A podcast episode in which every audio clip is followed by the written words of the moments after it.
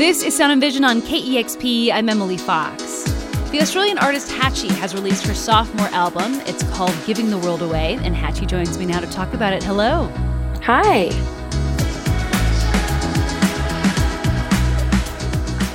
So, you've said that there's more to me than just writing songs about being in love or being heartbroken. And I understand that this album has a lot of reflections about shame. And I'm curious what this shame stems from for you. I don't know, to be honest. I've asked my therapist the same thing. uh, I don't know. I think I'm a very guilt driven person. I punish myself a lot when I don't live up to my own expectations for myself. And that's something that I've been working on a lot over the last year or two and is like a constant journey. But I think it's just something that I realized that I needed to at least speak about, even if I didn't know like the solution to the problem. I'm just trying to be a lot less hard on myself than I have been in the past. But it's difficult to kind of break out of that habit, really. There's nothing left to hide like before. And I understand that your song Take My Hand is about your own struggles with body issues, which mm-hmm. I think a lot of people, especially women, can relate to. Mm-hmm. Tell me more about the inspiration behind this song and why it was important for you to, to address this issue on this record. Yeah, well, I guess I realized with my first record, I kind of sang about pretty shallow topics. Like, I pretty much only sang about like love or heartbreak or things kind of in that world. And I realized that I was kind of doing a disservice to myself by not addressing things that really affected me and were a part of my life every day. So I really endeavored to kind of dig, dig a lot deeper on this record. And that was something that I think about every day and that I have thought about every day since I was, you know, something like 10 years old. So it was important for me to kind of explore that. And I wrote a song kind of addressing my child, my childhood self, I guess. Um, trying to, I guess, say everything that I wish someone had said to me when I was that age. That, like, you don't have to be so hard on yourself and that everyone kind of goes through these feelings and it's completely normal to feel that way, but you need to kind of try to push beyond it because otherwise it's going to completely, like, take over your life. Just a girl, the crux you see is weakness, is your friend.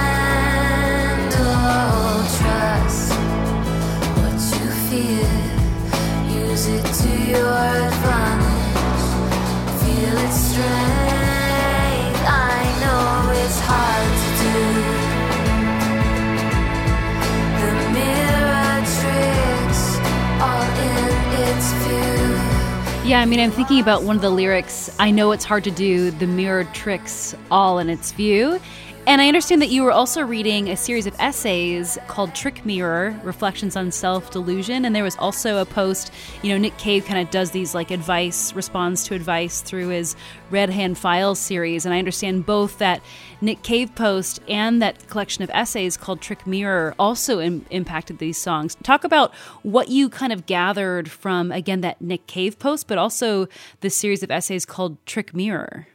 Yeah, I guess um, reading that Nick Cave post is kind of what triggered me to think that I should write a song about it because of everything I just mentioned about like it being such a big, big part of my life, and it kind of reminded me that you can write about things that don't seem very poetic in a more poetic way, and you can be creative with it and turn it into something beautiful. And um, in regards to the Trick Mirror book, to be honest, I don't I had read that book two years ago when I was like starting working on the album, so I can't recall exactly what it was about that that I was referencing, other than obviously the name of the book. But I think she did a really good job of explaining. I don't know. I guess self her self analysis was really in depth and thought provoking, but also funny, and I just really enjoyed it. What do you think that you learned about yourself through writing this song? I guess that I know that I'm too hard on myself, but that it's not it's not as easy as knowing that you're wrong when you are so self-critical. It's a whole other thing to reject those negative thoughts, I guess. Like it's one thing to know that those are negative thoughts that aren't true, but it's another whole thing to try and reject the negative thoughts and not take them to heart. But at least I'm halfway there, I guess. mm-hmm. Yeah. So you've said that the name Hatchie uh, is like an alter ego or a character. And I'm curious how you describe who Hatchie is versus who you, Harriet Pilbeam, are. Uh, I don't know. I mean, I think Hatchie is a lot more confident than I am. Um, I have I, I, have times when I'm super confident and times when I'm the complete opposite. And I think Hatchie is kind of just the extreme version of that, I guess. But I don't really know. I'm still figuring it out. Yeah. And I understand you started recording this album in February of 2020, right before the pandemic hit.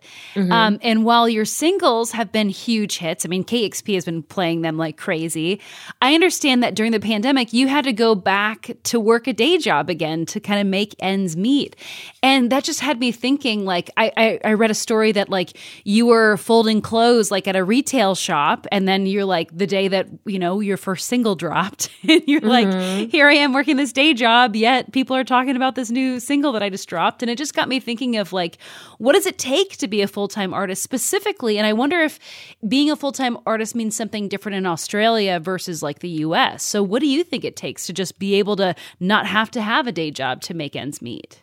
I, yeah, I don't know the answer. I mean, I think it's different for everyone in that it depends. Like if you're just like a, a singer songwriter with an acoustic guitar who has who doesn't really travel with a band or travel with a sound person, then I think it's a, a bit easier to afford to go on tour and to kind of do music full time. But for me, I really wanted this record to be as big as possible um, on tour. So I wanted to add extra members to the lineup, and I wanted to like have our own sound person and and have a lighting show. So that meant that I had to make some personal sacrifices and had to go back to work part time so I could balance that and so I can, I guess, just budget for it.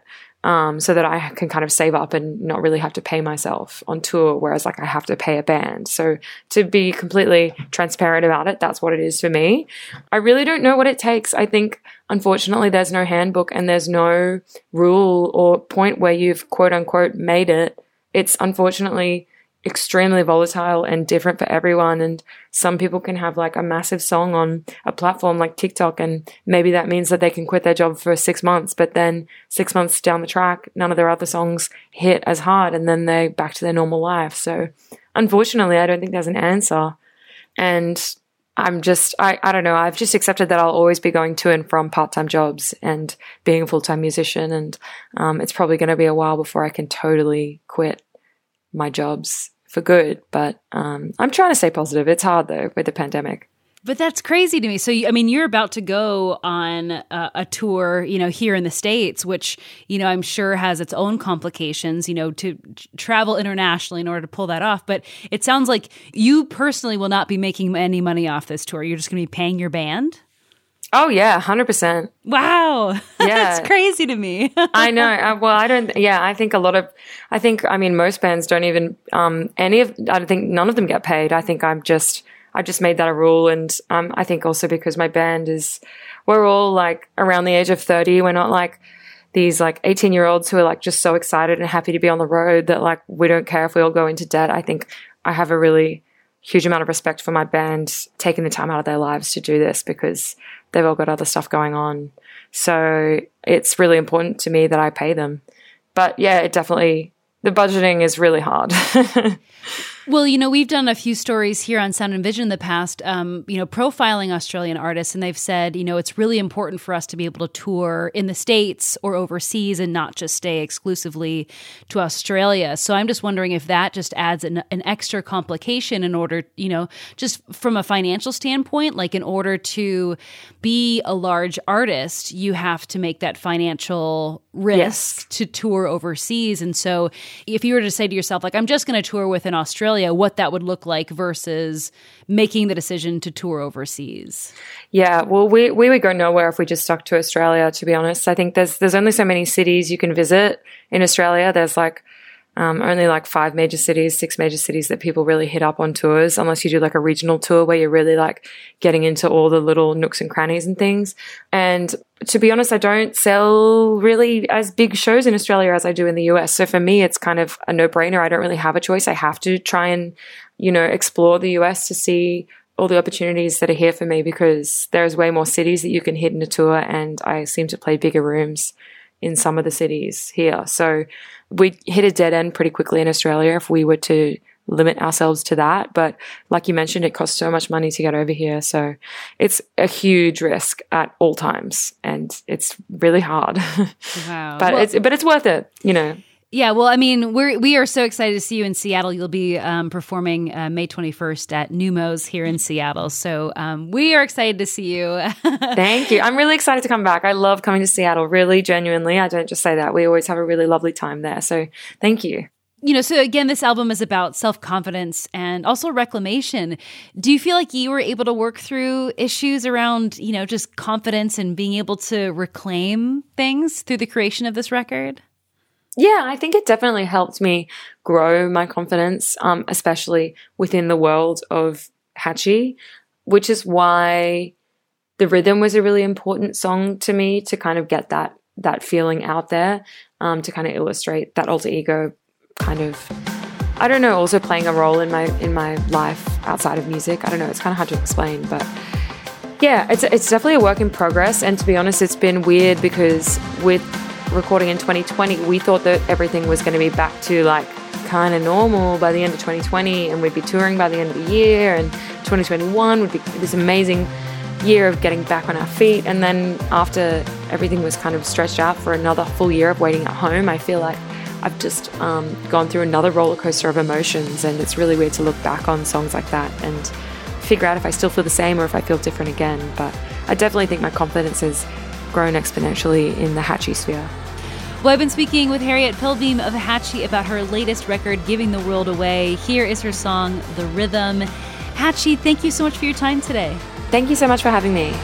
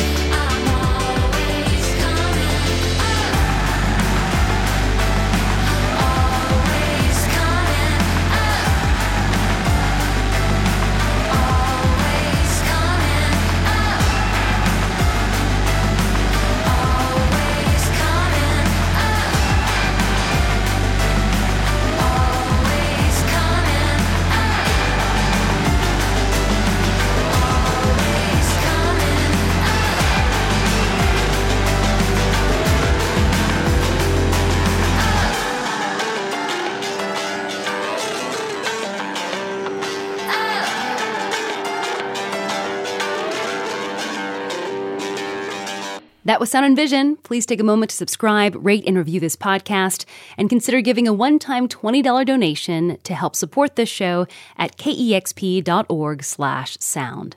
Thanks for listening.